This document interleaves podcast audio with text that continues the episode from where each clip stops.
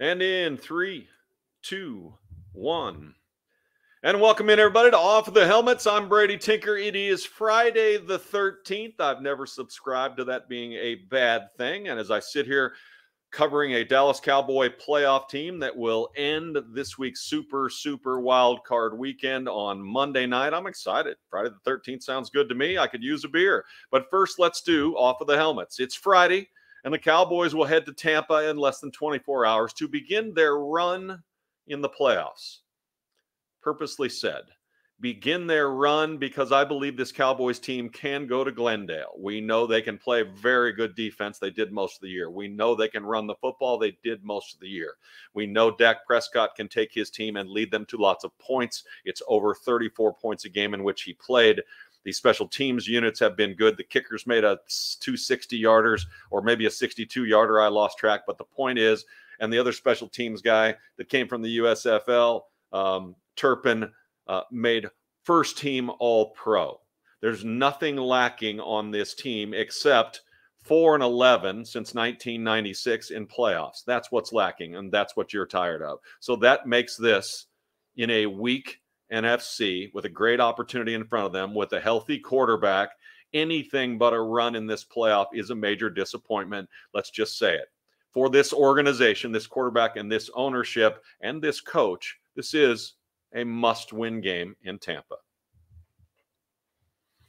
So, welcome to Off of the Helmets. Monday night in Tampa, the Cowboys are still currently favored by two points, a road favorite, making Tampa the home dog if you want things to grab onto, that's something. Vegas had Tampa favored in Dallas in week one. The last time they played, they had Tampa favored. Tampa covered right to the number, both times, no problem. And Vegas came out early on this game, early on this game, and made the Cowboys up to a three point favorite. Vegas says Dallas is the better team. Vegas says 12 wins to eight wins is a plus four. Vegas says it's seen Dallas overcome something tragic in Dak Prescott's injury in week one and survive until he got back in week seven, which nobody thought they would. They've seen the coaching on this team be superior. Mike McCarthy and the defensive coordinator grabbed hold of this group, as you know, in weeks one through six and got them through it. So they were four and two instead of two and four or one and five and done. It was phenomenal. It was coaching, it was leadership, it was defense and running the football, and it was the steadfast hand of a redheaded backup quarterback. And it was all really good, which led to 12 more wins this year. And you got 12 wins last year. And only two or three teams in the entire NFL have won 24 games total in the last two years. Vegas buys all of that and they're pretty good at this. So they say the Cowboys are winning a close game in Tampa. So let's get to it. What is it that you and I are worried about? What has to be shored up or get better as best you can for the Dallas Cowboys to go to Tampa and win this game and then look over and see are we playing Philadelphia or are we playing San Francisco? We'll get to that towards the end of the show. That's what we want. Let's start with the offensive line. There are two units, if you will, that are really uh, of grave interest and or consternation for all of us. We'll start with the offensive line because, and let's just flatly say it, we start with the offensive line because Dak Prescott is only ever really good when the Dallas Cowboys can run the football. Period. That doesn't mean he's not the man I think he is, not the leader I think he is, not a great guy. He doesn't have the arm, doesn't have the athleticism. The bottom line is we've now seen Dak Prescott is only really good when the Dallas Cowboys can run the football. Thus, we start with the offensive line unit. As of now, things are going to be back to almost normal. Tyler Smith will play left tackle, which he's done almost all year and done as a rookie who had way too many penalties from the University of Tulsa. A phenomenal job. Tyler Smith at left tackle. Connor McGovern, comfortable at left guard, moves back there. And Tyler Biadasz, the center who we didn't have last week, is back and will play center for this team. You now have much more value for him than you used to. Zack Martin is the greatest right guard in the history of the Dallas Cowboys and one of the greatest right guards in the history of the NFL. He's going straight to the damn Hall of Fame, and he will be in his usual spot at right guard. And Tyron Smith, who also is going to the Hall of Fame, will be in his unaccustomed position right tackle, which he volunteered to play after he came off his long extended absence on the injury report for this season. He raised his hand and said, Put me where you need me most. I'll figure it out. Okay. That's who's going to play Monday night. Who's a backup if something happens? Hmm, didn't mean to say it, but it does happen. Let's see. Who might play left guard or left tackle or right tackle? Jason Peters. Who else you got? Nobody. Jason Peters. Who would play right tackle in an emergency if Tyron was out and you wanted to save Jason Peters for the other two or three spots? Josh Ball. If you hear the announcer say, in comes Josh Ball, prepared to be disappointed. And that's not a personal thing. I haven't watched Josh Ball at all. I'm saying, based on what everyone tells me, no one wants yet to see Josh Ball in a football game, especially not against the damn Tampa Bay Buccaneers in the playoffs. That's my only point. Tyler Smith, Connor McGovern, Tyler Biadasz, Zack Martin, and Tyron Smith will do their damnedest, and we'll get to the Tampa Bay defensive front in a minute, do their damnedest to help three running backs, Zeke Elliott, Tony Pollard, and Malik Davis run the ball to the tune of at least 80 yards and maybe up to 130 or 40 yards. That's what they're after. But a minimum of 80 effective, timely yards against Tampa Bay is necessary for Dak Prescott to be who you and I want him to be.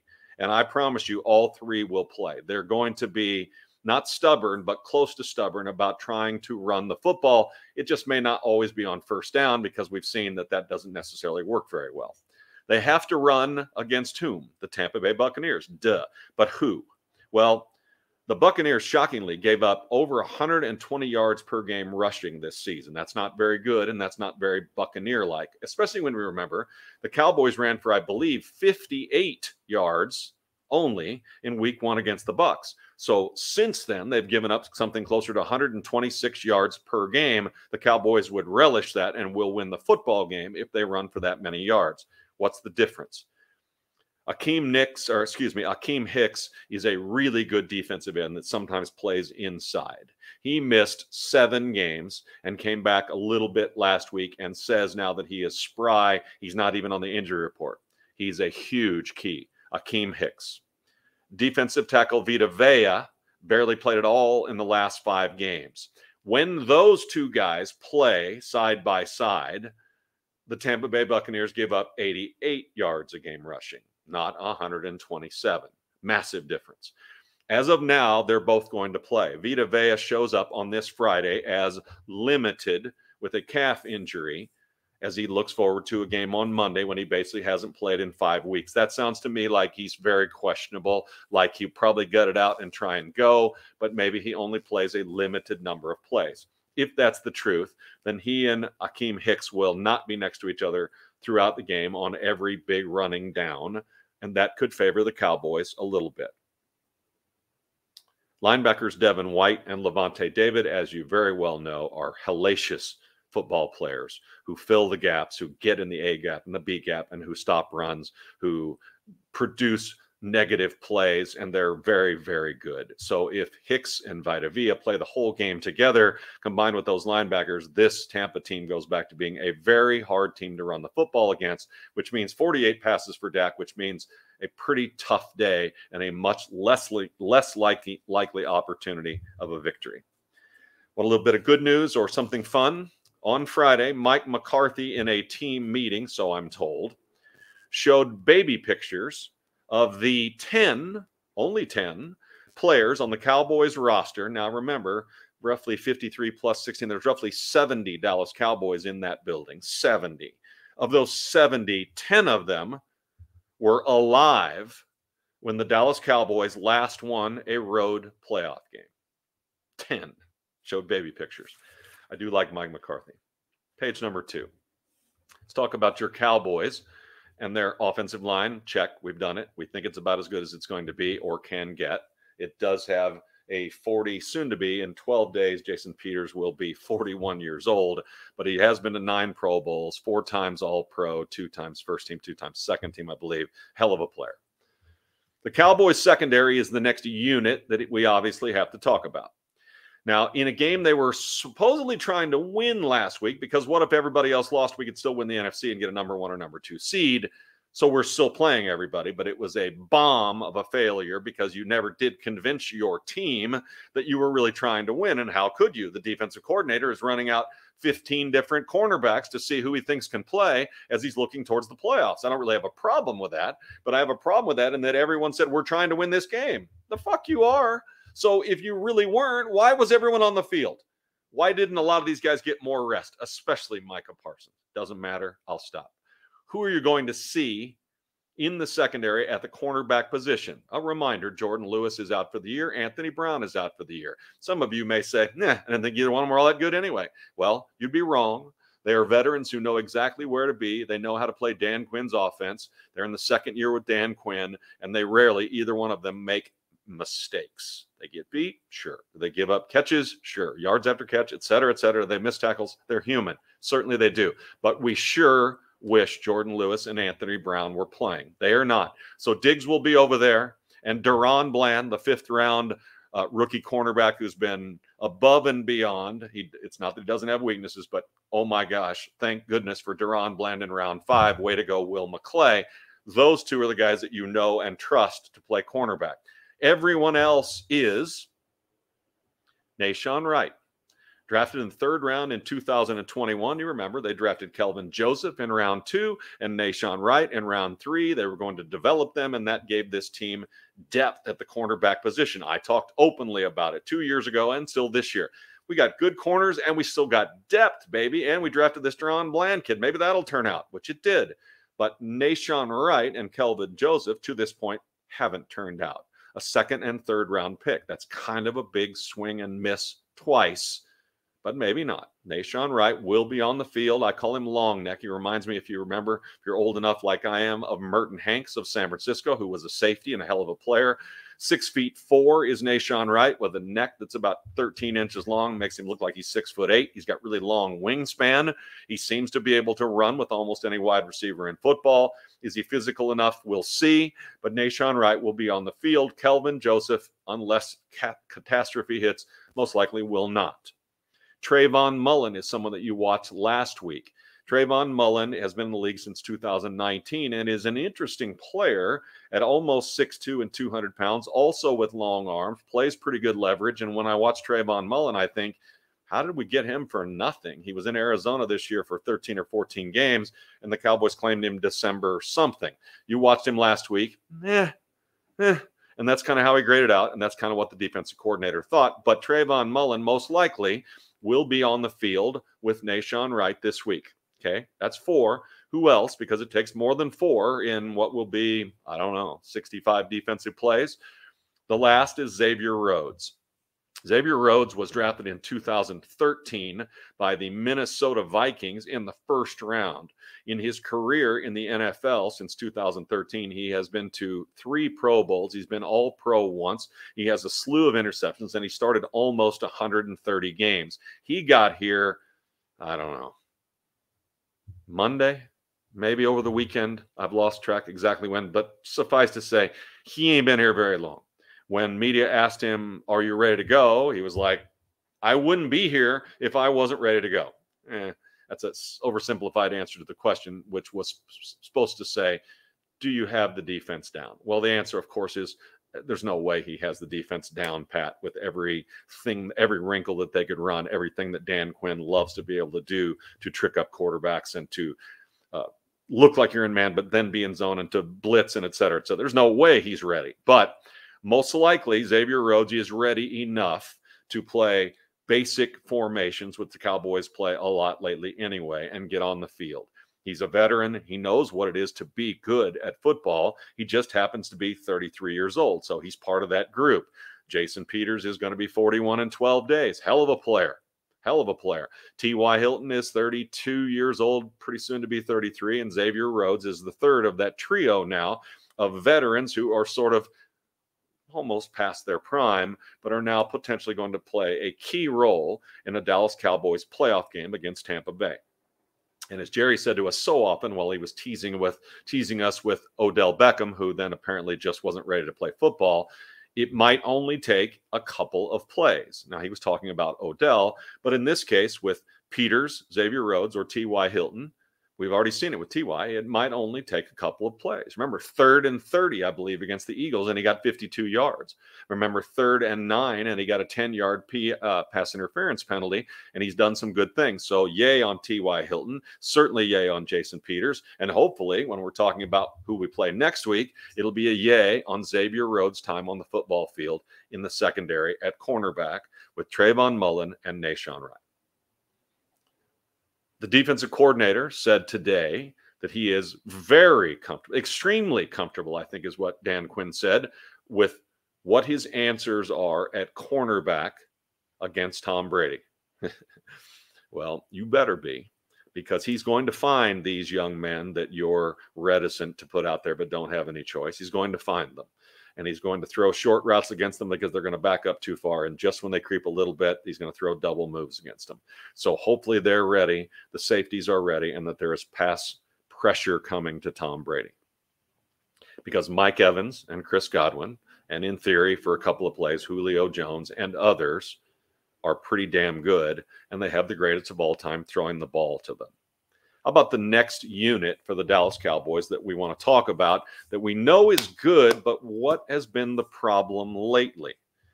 Let's go to the Cowboys offense. And that sounds strange because I just told you early in the show they're scoring 34 points a game. What's wrong with that? Yeah, you know. 15 interceptions is too many. Too many. Uh, unsustained periods of a football game where they go three and out a couple of times in, in the, exactly the wrong spots when momentum needs to be taken back, when you need at least a couple of first downs to flip the field, give your defense some rest. This team sometimes fails catastrophically at that, almost inexplicably. So let's start with Dak. Dak Prescott will and certainly needs to take what the defense gives him if you watch the NFL network at all, Brian Baldinger this week has had a couple of very detailed breakdowns where he watched the Cowboys game last week against Washington and said, Look, Dak walked right into a sack. Look, he came off of CeeDee Lamb when he'd waited just one more second and been patient because he wasn't being pressured. He had a first down. Look, Michael Gallup was going to come free on this curl route, but he gave up and flipped his hips and ran for almost no reason out of the pocket. All of those things have to stop. And we've seen Dak be good. Now, back to my point. Hopefully, early on, the Cowboys can make a dent with the running game so he can exhale and relax and stay with the receiver an extra half a second, or wait for a curl route that he should read is coming open and get the ball where it needs to go. Moving around in the pocket is essential on almost every play. Leaving it is not. Walking right up to the left guard who's being put or left tackle who's being pushed back into you by the defender is not necessary. He has to be better. Drop, move, slide. It's it's all a key part of the game. And some days he's really good at it, and some days I think he's drunk. So Dak has to move around in the pocket, relax, trust what his eyes see, and take what the defense gives you. Because if you watch football games like I do, then you know with a really good quarterback, as he comes in the line of scrimmage, the defense is giving him something on every play. Now, can he see it? We know TB12 can see it, right? We know it. We know Mahomes can see it, and if he can't see it, it doesn't make any difference because he can scramble around the pocket until somebody gets open he can make that shit up. That's not Dak Prescott. We know Josh Allen can see it, et cetera, et cetera, et cetera. Sometimes Dak sees it and sometimes he doesn't. Sometimes he gets the read right and just doesn't stay with it, et cetera. You've, you've all seen it. I love Dak Prescott, the man and the leader. I do. And he can play great football, and he's going to need to on Sunday. But he doesn't have to be a hero. Take what the defense gives. And here's the other thing most of the really good quarterbacks in the league, besides Brady, identify zone when they come to the line of scrimmage. Sometimes you're tricked a little bit, but for the most part, you see zone. Or once you say hi, can you take a couple steps back? You definitely recognize zone, man to man. Once the defense is in man to man, that means if you have three or four or five wide receivers in the pattern, everyone's going to be going that way, and the defenders are going to be running, chasing them back, which leaves an easy five, an easy seven here and there. You can slip past the center, you can get out on the edge, whatever it is, take five yards, slide, and keep on going. The best quarterbacks in the league are brilliant at it. Dak Prescott now is physically 100% and 100% capable of doing it. So do it. Tampa Bay gave up 29 passing touchdowns this year. That's a lot. 31st in the NFL. That's a lot. Good news for the Cowboys who like to throw the football and most days do it well. As long as Dak is using his legs and the running game is working, this team is going to throw some touchdown passes against the 31st ranked passing defense in the NFL. Tampa is also tied for 27th in the NFL with their number of interceptions, which is simply 10. That's not very many. So they don't take it away when you throw it, and they do let you get touchdowns when they throw it. All of that sounds good. Keep the running game going. In week number one, you remember a 19 to 3 loss that was much more dominant than that. You also may be saying to yourself, well, they lost because Dak got hurt. He got hurt late in that game. That was a smashing all game long. Tampa just did not score that many points because Dallas's defense is actually pretty good. But 19 to 3, I promise you, was an ass whipping. Here's the good news. Michael Gallup did not play. He was on IR, IL, whatever. T.Y. Hilton didn't play because he didn't belong or he wasn't on this team. And CeeDee Lamb clearly in week number one, which we worried about in the offseason, was not a number one wide receiver. Two catches for 27 yards through the first four, five, or six games. He clearly was not a number one wide receiver. Okay. What's the good news? Gallup is healthy and he's back.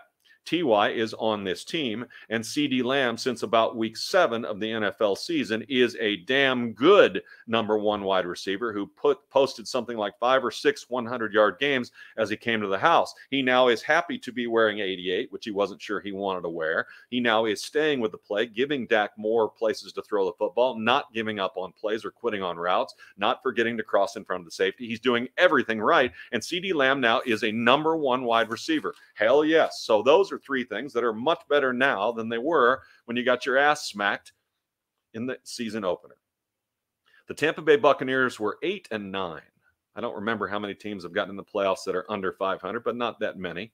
They're eight and nine because they weren't very good. They never established any momentum. Tom went through a very public divorce, embarrassing and heartbreaking for him. And really, all of us who have watched him didn't like to see him suffer. Uh, he hasn't been as good physically. He's getting the ball out about the same time, can't hardly move around the pocket at all, and doesn't, as you would imagine at 45 years old, like big men around his hips and or laying on the ground around his legs. And therefore it hasn't been nearly as good a season this year as it was last year. Almost 20 less touchdowns and only 3 less interceptions but they are still excellent in the passing game because he's him and he gets the ball out in two seconds and he, for the most part, doesn't throw interceptions. But the throws are not quite as well placed and not quite as timely. And the receivers have gotten frustrating, frustrated, and the offense has been frustrating because the offensive line for Tampa hasn't been very good. So they haven't run much since Fournette laid 127 on the Cowboys at six yards per carry in week one, basically. So this year, Tom threw for 4,600 yards, very respectable, 25 touchdowns and nine interceptions and 67% completions. Pretty good. Check, check, check. Last year, 43 touchdowns as compared to 25, 12 picks as compared to nine, and 5,316 yards. Last year, he was really good. This year, not as good. The Bucks offensive line issues are bigger than the Cowboys potentially. And as we sit here on Friday, I have not received the latest updates. matter of fact, while we're doing this, I'm going to look to see if anybody uh, has told me anything that I don't know. I'm going to do it right while we're sitting here just to make sure. Uh, let's see. Nope, don't see anything else as far as injuries. So here's what I know about the Bucks offensive line. They have had issues which have has hindered them all year and hindered their execution, their timing, and overall affected their success greatly. Tom's been sacked 22 times. That's not very many because he gets it out in two, 2.1, 2.2 seconds. But all the hits that he took this year, all the people laying around his feet, all the people pushing him and pressing him caused him to have a lot more bad throws than normal, especially in key positions. Center Ryan Jensen is one of Tom's best friends and, and a great player. They lost him right before the season started four or five weeks ago, Tampa Bay acted him. You've heard about this, opened his window to get him off the injured list, and then he had X amount of days to be ready to play. They brought him on. They thought maybe he'd play three weeks ago, two weeks ago, and even last week he still hasn't played. And now it looks like Ryan Jensen, who is Tom's go to, is not going to be there at center. Eh, okay, not the hugest of deals because Robert Hainsey has basically played that center position all year. While Jensen was hurt. Guess what? Hainsey left week 18 of a meaningless game for the Tampa Bay Buccaneers with a hamstring issue, and he has been clearly limited and is clearly questionable to play in this game. There's a chance Tom's top two choices at center will not be there. If that happens, then starting left guard Nick Leverett moves to center because center is a huge position, and he's done it some. Then a guy who played last week for the first time, John Molchon, will move in and play left guard. Last week was his first NFL game. So you could have a third string center and a rookie hasn't hardly played at all left guard, and one of the tackles, right or left, has some issues and is slightly questionable for this game as well. The point is Tampa could be worse off at the run at the offensive line position than the Cowboys are which would mean they're still not going to run the ball very well, which would mean Tom's still going to continue to get pressured because the Cowboys front four, front seven has done a hell of a job all year. They finished third, I think, in sacks at getting pressure. Micah Parsons had two sacks of Tom Brady in week number one and two more hits. And despite listening to him yesterday say, when they said, How's your body? Uh, eh. It's been a long season. I gave you that stat, gave it to you on every one of my shows. He has played 162 more plays, has Micah Parsons than Nick Bosa of San Francisco, who has stolen his player defensive player of the year award, I believe. So the Bucks defense shockingly has given up 120 yards a game, but maybe Vita Vea and Akiem Hicks play, and that gets better. The Bucks offensive line clearly could be missing at least two really key players, having to shuffle people around. Both their tackles, I think, will be intact, but still the center and the left guard position is very much in doubt while hiking the ball to a 45 year old. All good news for the Dallas Cowboys.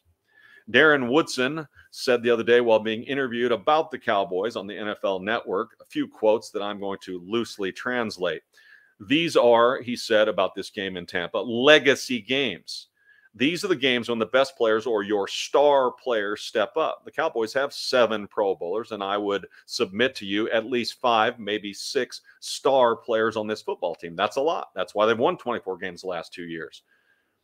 Darren did say that the lack of success, 4 and 11 since 1996 in the playoffs, is clearly, he would agree, weighing on this organization. The ownership, the Jones family, and now, because it can't not, the head coach, the offensive coordinator, the defensive coordinator, and clearly the players because we talk to them about it all the time. These are the games, said Woodson, when the best players, the star players, step up. They make big plays. They announce themselves to the league and to the world. And offensively, he said, this falls on Dak Prescott. He will have to be prepared. He will have to slow his heart rate and his mind and his eyes down a little bit and be on time, which Darren said he absolutely can be. And he absolutely can be a Super Bowl winning quarterback. Darren Woodson, by the way, is a three time Super Bowl champion. He is the Dallas Cowboys all time leading tackler, and he finally is a finalist for the Hall of Fame as he said a couple of years back, my ass has been chapped for quite a while about not getting into the Hall of Fame. Hopefully, this is the year for Darren Woodson as well for the greatness of Everson Walls, who, if you know or don't know or remember or don't remember, at 11 interceptions his rookie year. 11. Diggs was the first one to get to 11 since then last year. That's been a long time. Everson Walls was a hell of a football player and won a Super Bowl. Unfortunately, it was with the Giants, but he resides right here in this town and he bleeds silver and blue. And hopefully, the senior committee is going to get Everson Walls and Darren Woodson into the Hall of Fame. If you want to know about Darren Woodson, if you ever run into him, ask Jimmy Johnson. And when Jimmy Johnson tells you about what Darren Woodson did for that football team that won three Super Bowls and might have won more, Jimmy will essentially say everything. Everything. He got everything right. He got everybody in place. He covered up mistakes for people left and right. And he and Haley were the two keys to that defense being what it was, which was Fran fucking tastic. Put Darren Woodson in the Hall of Fame. Put Everson Walls in the Hall of Fame. And a checklist before we go. You know most of this. The Cowboys are 0 7 against Tom. No way they can beat him. They've never played him in the playoffs. The Cowboys are seven and one since Mike McCarthy got here in bounce back games. I guess after that turd they laid in Washington, this clearly is a bounce back game. The Cowboys are four and eleven in playoffs since 1996. They have 24 wins in the last two years. Wow, Last time that happened, 92 and 93. You know how good those teams were. They're four and four on the road this year. They did not lose two games in a row this year, and they're damn well not going to. That means they can't lose this game. They beat Cincinnati, the New York Giants, Philadelphia, Minnesota, and Tennessee, and a couple other teams that I think are pretty good, but you might not. They lost to Jacksonville in the playoffs, Philadelphia in the playoffs, Tampa Bay in the playoffs, Green Bay, who was out essentially in the last minute of the season, and Washington, who missed it by a game. Those are the teams they lost to. No true sins there, despite the fact that you can remember leads that got blown, et cetera, et cetera. Those are all good football teams. The Cowboys sat at the end of the season, the top five in the NFL in red zone scoring and points getting success, led by Dak Prescott. They were third in the NFL in third down conversions, a massive number in this league. Tony Romo taught me early in his career what I have to be best at, what I'm most responsible for, are converting third down. That's what great quarterbacks do because it keeps drives alive. Top three in third down conversions, top five in NFL red zone scoring success. And this is, my friends, a must win game. It flatly is. The NFC is a little weak. The Cowboys are in a fine position. They're healthy ish. They have seven Pro Bowlers and a whole bunch of good players. We believe in their coaching staff across the board. And if the 26 year failure rate is not something that becomes an albatross that can never be lifted, they have to win this football game. It's a must win game for Dak Prescott and maybe quite literally, unfortunately, for Mike McCarthy. Sean Payton is around. Dan Quinn wants a head coaching job.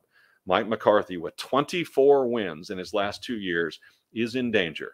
Dak Prescott is not in danger of anything more than being lumped with other quarterbacks who looked really good but didn't have enough playoff success. And that will suck for him as well.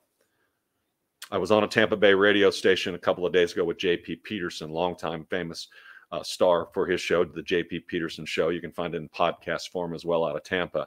And I said, How are you guys feeling? Because two or three weeks ago, when I talked to you, JP, you guys were out on your team. You were out on effort. You were out on momentum. You were out on everything. Out. Tampa sucks. Well, we feel a lot different. We have faith now. Why? Because the Cowboys played everyone in week 18 and looked like dog shit. So we believe it has buoyed us in the media and the fan base here, and certainly must have filled that locker room with a lot of confidence. The team we beat in week one, like this and like this, looked like shit in week 18, guess what we're going to do? The same thing. So when they beat Tampa Bay, they will most likely go to Philadelphia. Let's get it on. If the Giants happen to win, then they would go to Philadelphia and the Cowboys would go to San Francisco. Just giving you the layouts in case you're half drunk before the game starts and you kind of want to replay the scenarios or someone asks you. It's going to be Tampa Bay and then Philly or Tampa Bay and then San Francisco. Not easy. But if you're going to go to the Super Bowl in Glendale, Arizona, then you're going to beat the best teams in the conference, and those are them. The Cowboys, if they win this game, I believe that momentum I've been asking for, that lift, that chest out feeling that we've been asking for that they had against Minnesota and the Giants in December will come back, and this team has a real chance to make a roll. A must win game. I cannot wait to watch it. I cannot wait. Favored for a reason, remember. Vegas has had them favored since a week before this game. They are the better team. They have more good players. They have more momentum. They won more games. This is going to be a lot of fun to watch. I hope we're talking about a victory when I see you on Wednesday. But either way, next week I'll be here for you on Wednesday, breaking it down and talking about what's next. I'm Brady Tinker for Off of the Helmets. I enjoyed today. Have a great weekend. Enjoy what is it called? Super duper wild card weekend? Whatever. Just less penalties, please, and let the men play.